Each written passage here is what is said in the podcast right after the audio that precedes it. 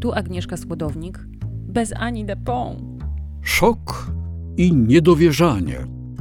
Słuchacie podcastu Odbiornik, magazynu kulturalnego dwutygodnik.com. Rozmawiamy w nim o nowych cyfrowych mediach w sztuce i sztuce życia z technologiami. W dzisiejszym odcinku rozmawiam z Wojtkiem Ziemilskim o jego spektaklu na Zoomie Enter Full Screen. Zapraszam. Podcast Odbiornik. Kulturalne hybrydy, słodownik i depon. Ania Depon jest dziś z nami obecna duchem. Pracuje obecnie intensywnie nad festiwalem Digital Cultures. On się w tym roku odbywa w dniach 17-25 października i będzie całkowicie online, a więc użytkownicy wszystkich krajów świata łączcie się. To jest nasz wspólny podcast, więc zapytałam Anię, czy nie ma nic przeciwko takiemu odcinkowi, na co Ania odpowiedziała: Zgadzam się. W ramach festiwalu Ania robi też warsztaty online, które tłumaczą, czym jest i jak działa sztuczna inteligencja poprzez, uwaga, lepienie pierogów. Bo przepisy są jak algorytmy, bo gotowanie pozwala opowiedzieć o abstrakcyjnych rzeczach w przystępny, namacalny sposób. Więcej o warsztatach przeczytacie na stronie festiwalu Digital Cultures. Odbiornik. Audycja dwutygodnik.com. W dzisiejszym odcinku rozmawiam z Wojtkiem Ziemilskim, reżyserem teatralnym, który chętnie korzysta z różnego rodzaju mediów. Możecie go kojarzyć na przykład ze spektaklu Mała Narracja. E, Tworzy pracę na pograniczu teatru, sztuk wizualnych, choreografii. Jest też wykładowcą. Wykłada reżyserię teatralną na Akademii Teatralnej w Warszawie oraz na Uniwersytecie Warszawskim. Enter Full Screen to spektakl, który odbywa się w przestrzeni Zooma. Jeśli ktoś się uchował, to jest to aplikacja do wideorozmów, telekonferencji, ale można i warsztat prowadzić na Zoomie, jak się ostatnio przekonałam. Głównym bohaterem jest tutaj Janek, który chodzi po podwarszawskiej kobyłce. Jest to jedno z tych miejsc deklarujących się jako strefy bez LGBT. No i my trochę chodzimy z nim, jednocześnie siedząc. Między innymi o ten rozdźwięk zapytałam Wojtka Ziemilskiego. A na początku oczywiście nie działał mikrofon, a potem karta pamięci była zajęta, więc Skype nie chciał nagrywać i takie tam, ale techno zostało ujarzmione. Ta sytuacja y, jest taka emblematyczna chyba. Mm. Zastanawiam się, czy ty w ogóle używałeś y, takich rzeczy jak Zoom przed pandemią? Tak, dość, e, dość długo używałem Skype'a. Przez jakiś czas miałem jakieś regularne spotkania z kimś na Skype'ie, a potem dowiedziałem się o Zoomie, bo ktoś miał ze mną spotkanie, a to było tuż przed pandemią, dosłownie jakoś, nie wiem, styczeń. I powiedział, że woli na Zoomie, bo ja w ogóle nie wiedziałem o co chodzi. On powiedział, a teraz się tego używa, bo to jest łatwe do nagrywania.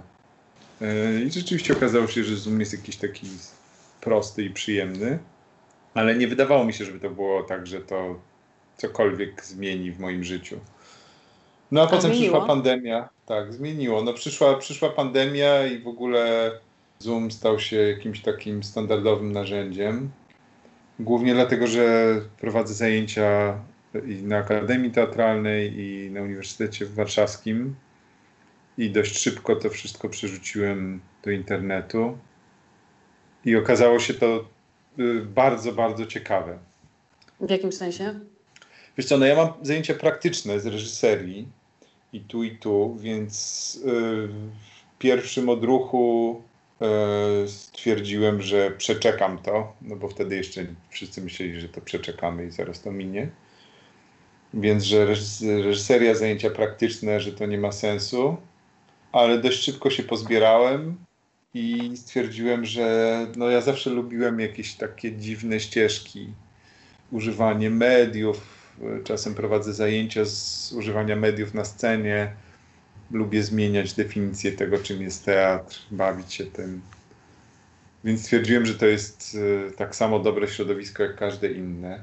Mhm. I weszliśmy do Zooma i okazało się, że to jest super. To znaczy, że tam jest milion rzeczy, których w ogóle nie miałbym okazji dotknąć, gdybym się temu naprawdę nie przyjrzał i nie poświęcił.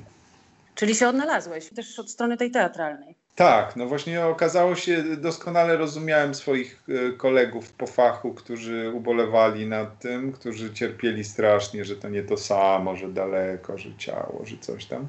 Mhm. Em, świetnie to rozumiem e, a jednocześnie przez to, że ja nie mam jakiegoś takiego bardzo, bardzo precyzyjnego kurikulum, według którego idę, to ja mogłem po prostu sobie buszować. Znaczy mogliśmy sprawdzać, jak to jest wrzucać obrazki, jak to jest y, y, zamykać oczy na Zoomie, jak to jest y, zamieniać się rolami ze sobą. No po prostu jest tam naprawdę bardzo dużo takich rzeczy, które były ultra ciekawe a jednocześnie, ponieważ to był ten taki szczytowy moment pandemii, kiedy wszyscy siedzieli w domach i w ogóle nic się nie ruszali i te zoomy były takim żałosnym zupełnie światem czy odruchem, to to nam pozwalało też trochę to przepracować, to znaczy popracować nad samotnością, nad rozpaczą, nad strachem. Moje pierwsze wrażenia z Zooma były niezwykle pozytywne. A jak jest teraz? to się trochę zniuansowało. Przede wszystkim przez ten projekt, który właśnie teraz e, rusza, czy tam teraz ma premierę, bo siedzieliśmy przez 4 miesiące z przerwami, ale jednak 4 miesiące na Zoomie. Czasami te próby trwały 6 godzin dziennie plus dodatkowe spotkania. Mm, tak intensywnie no było to strasznie intensywne. Już pod koniec to po prostu aktorzy chcieli mnie zabić, że ja jestem jakiś chory psychicznie, że po prostu mogliśmy to zrobić w ciągu paru tygodni. Ale to oczywiście jest, jest po prostu potwornie męczące. Jest dużo trudniej być na Zoomie yy, tak długoterminowo, po prostu się człowiek męczy, nie ma, ma, ma już dość, nie ma siły, yy, to wysysa energię no, no, jest zupełnie inna dynamika tego. Moim zdaniem to tak bardzo nie boli w takich spotkaniach tam raz na tydzień, czy, czy jak się ogląda spektakl, czy, czy coś innego, ale to boli jak się jest na Zoomie codziennie przez dłuższy czas, przez kilka godzin, to wtedy staje się straszne. How can one imagine everything? How can you feel the threat and the pain if they are not evident? Uh... Not so long time ago, there was a big earthquake in Zagreb. You may have heard of it. I was there, and it has something to do with this thing here. So, Janek, I want to share it with you as a ghost of superpowers.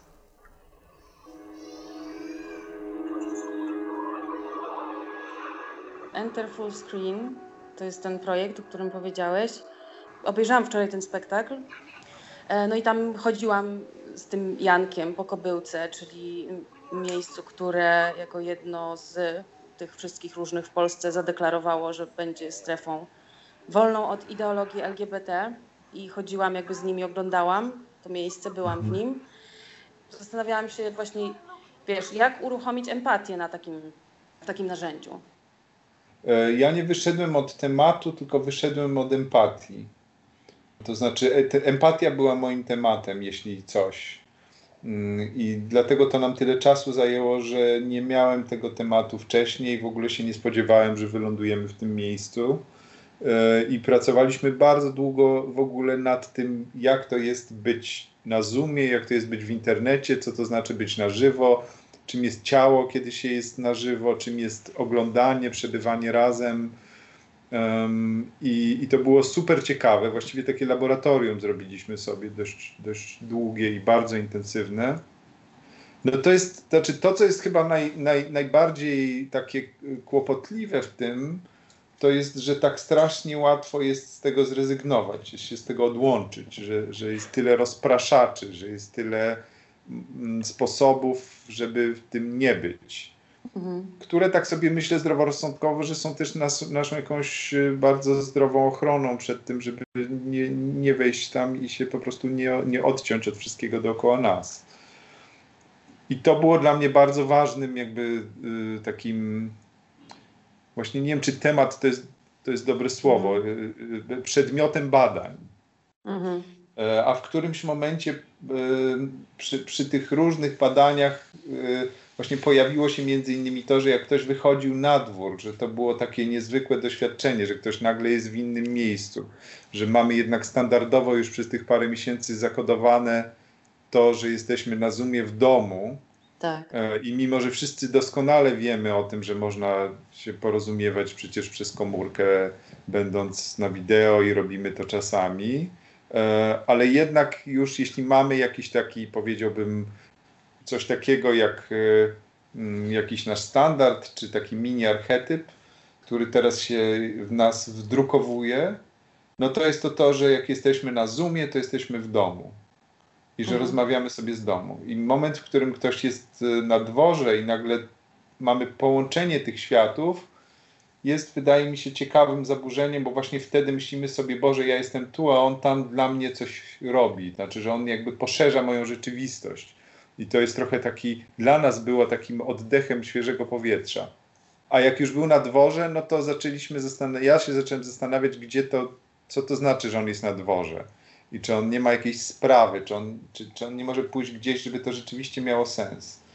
Um, I tak sobie kombinowałem, a w tym czasie my budowaliśmy różne historie, sposoby pokazywania się, czasami bardzo formalne e, rzeczy robiliśmy, takie tylko z obrazem. I wtedy po prostu zupełnie przypadkiem trafiłem na e, mapę Polski z, z tymi strefami bez LGBT.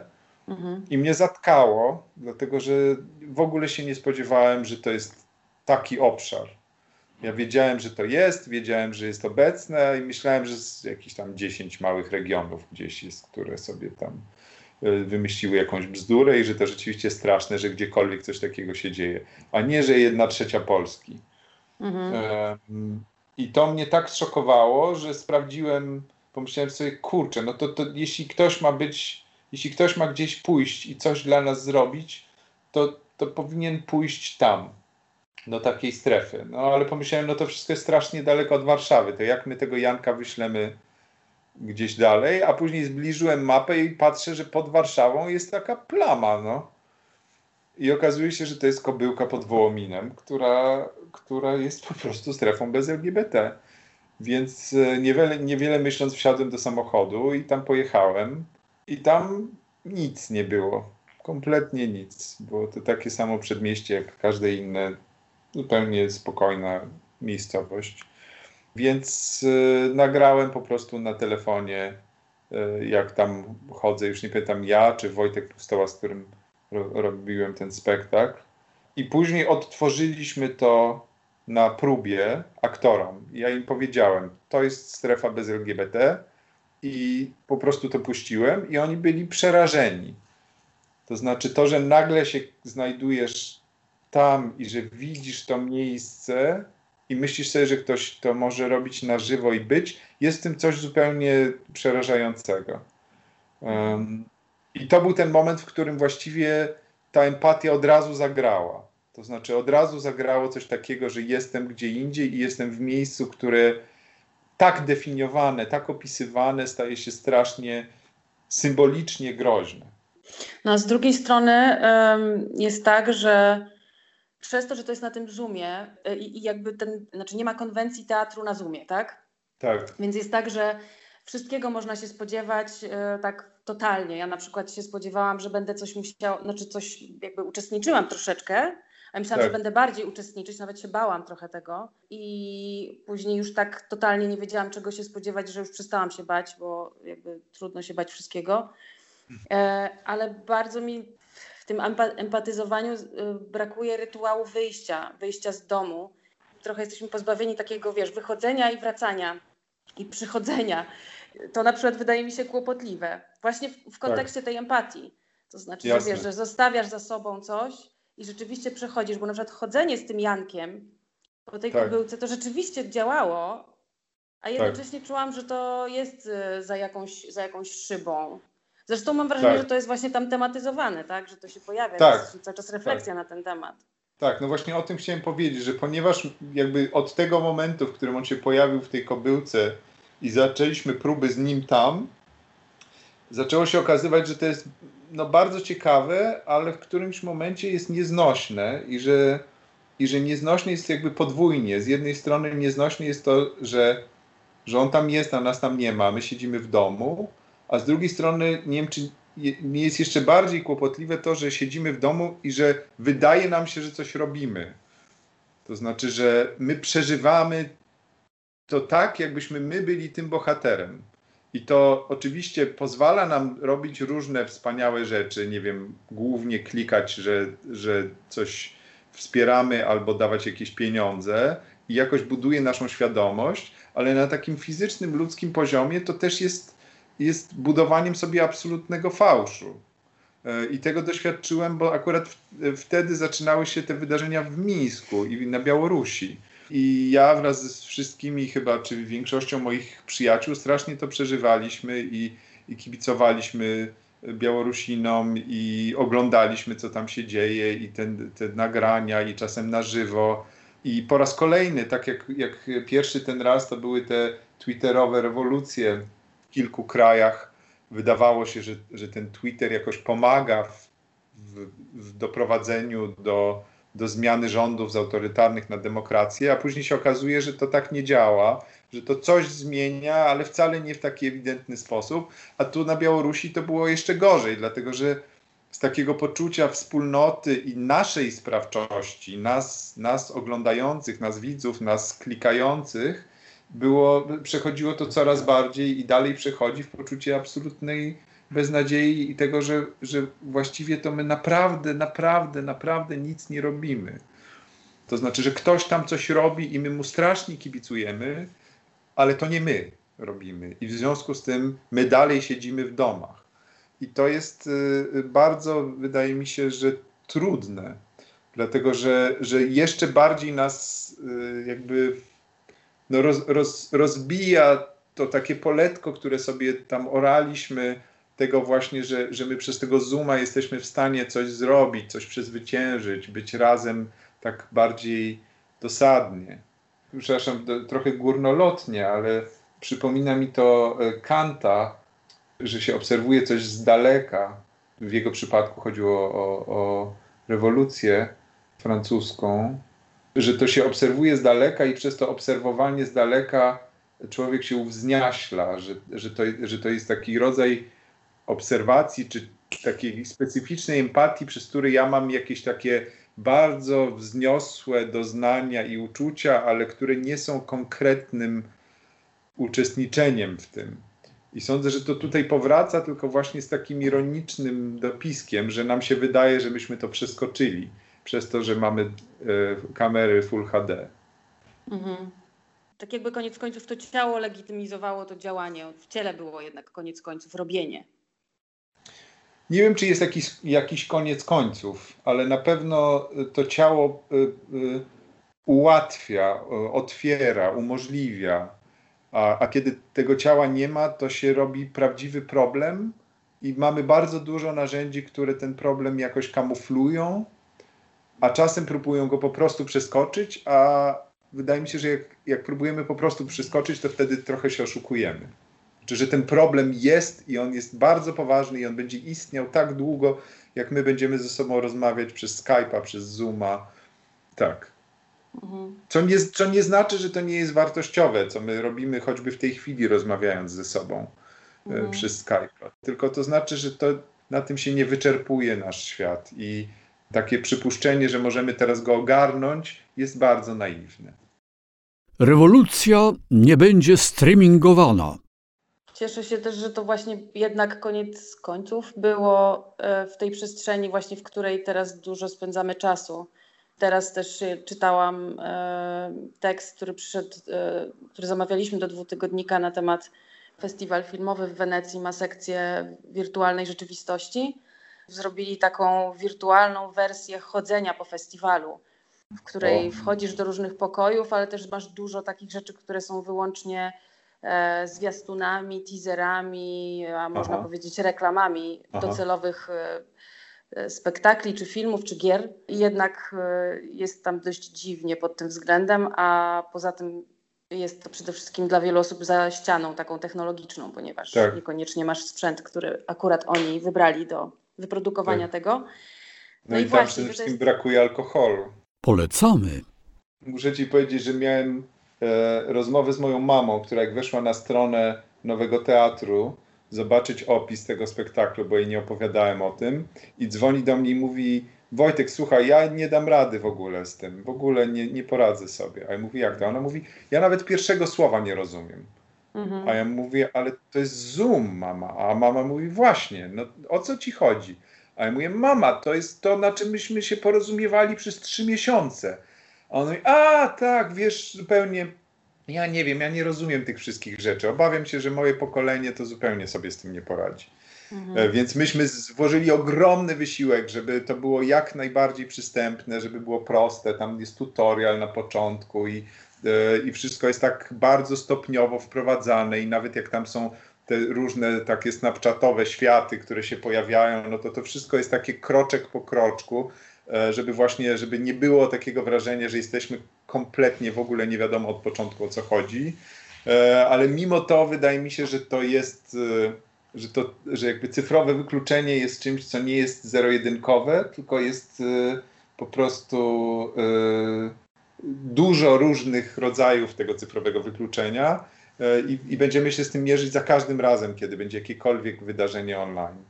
Więc cieszę się, że to mówisz i, i, wydaje mi się, że to bardzo dobrze wróży. To znaczy, że rzeczywiście to było specjalnie bardzo przemyślane, że robimy to na Zoomie, że robimy to na standardowym Zoomie, że nic nie, nie kombinujemy, nie zmieniamy, e, a jednocześnie no mam świadomość, że w jakiś sposób no trudno, to, to, to, to będzie jakoś ograniczało mhm. ilość widzów.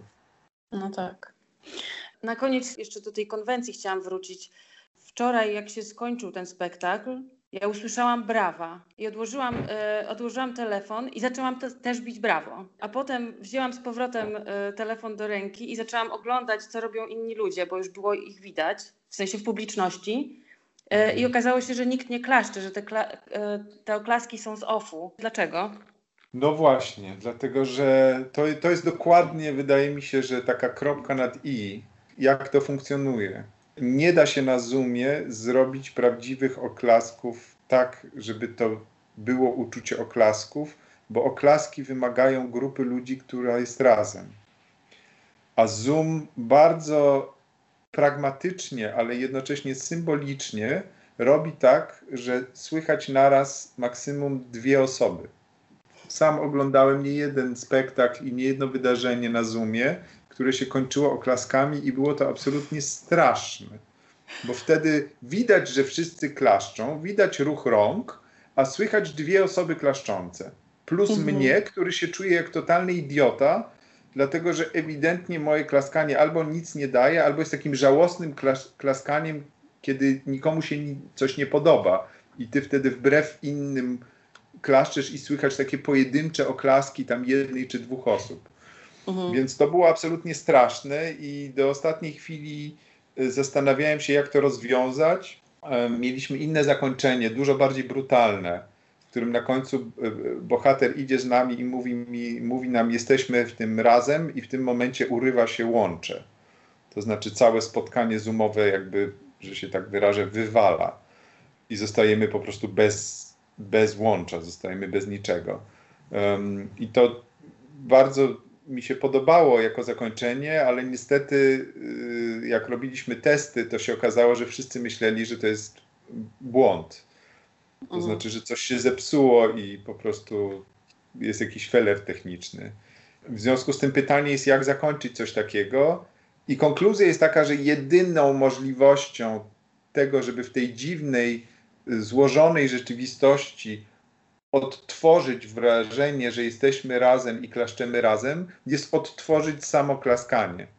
Czyli te, w każdym razie tą, którą myśmy znaleźli. Czyli jakby otwarcie powiedzieć, że zresztą to widać, że to soundtrack, tak? Jest, jest jeden z użytkowników, nazywa się soundtrack i ten użytkownik puszcza muzykę, to znaczy jak, jak leci muzyka, to widać, można zobaczyć, kto, kto tę muzykę puszcza i to jest po prostu soundtrack i też ten soundtrack daje te oklaski.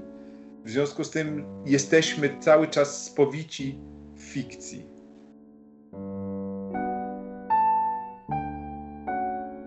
Recenzję spektaklu autorstwa Stanisława Godlewskiego możecie przeczytać na dwutygodnik.com. Dwutygodnik ma też drugi podcast Delfin w Malinach, który znajdziecie w aplikacjach do słuchania podcastów. To jest podcast o najnowszych obyczajach. Ukłony i następnym razem do usłyszenia razem z Anią. Redakcja dwutygodnika to Zofia Król, Paweł Suszyński. Maciej Jakubowie. Jakub Socha. Paulina Wrocławska. Piotr Kowalczyk. i Agnieszka Słodownik. Sekretariat redakcji Anna Pającka. Wydawca Dom Spotkań z Historią. Podcast na licencji Creative Commons. Można go kopiować i rozpowszechniać w dowolnym miejscu i na wybrany przez siebie sposób oraz remiksować i używać w ramach własnych utworów, także komercyjnych, o ile zaznaczy się autorki i tytuł oryginału. Wykorzystałyśmy utwory autorstwa Kevina MacLeoda ze strony incompetech.com. Podcast na licencji Creative Commons uznanie autorstwa 3.0. Październik 2020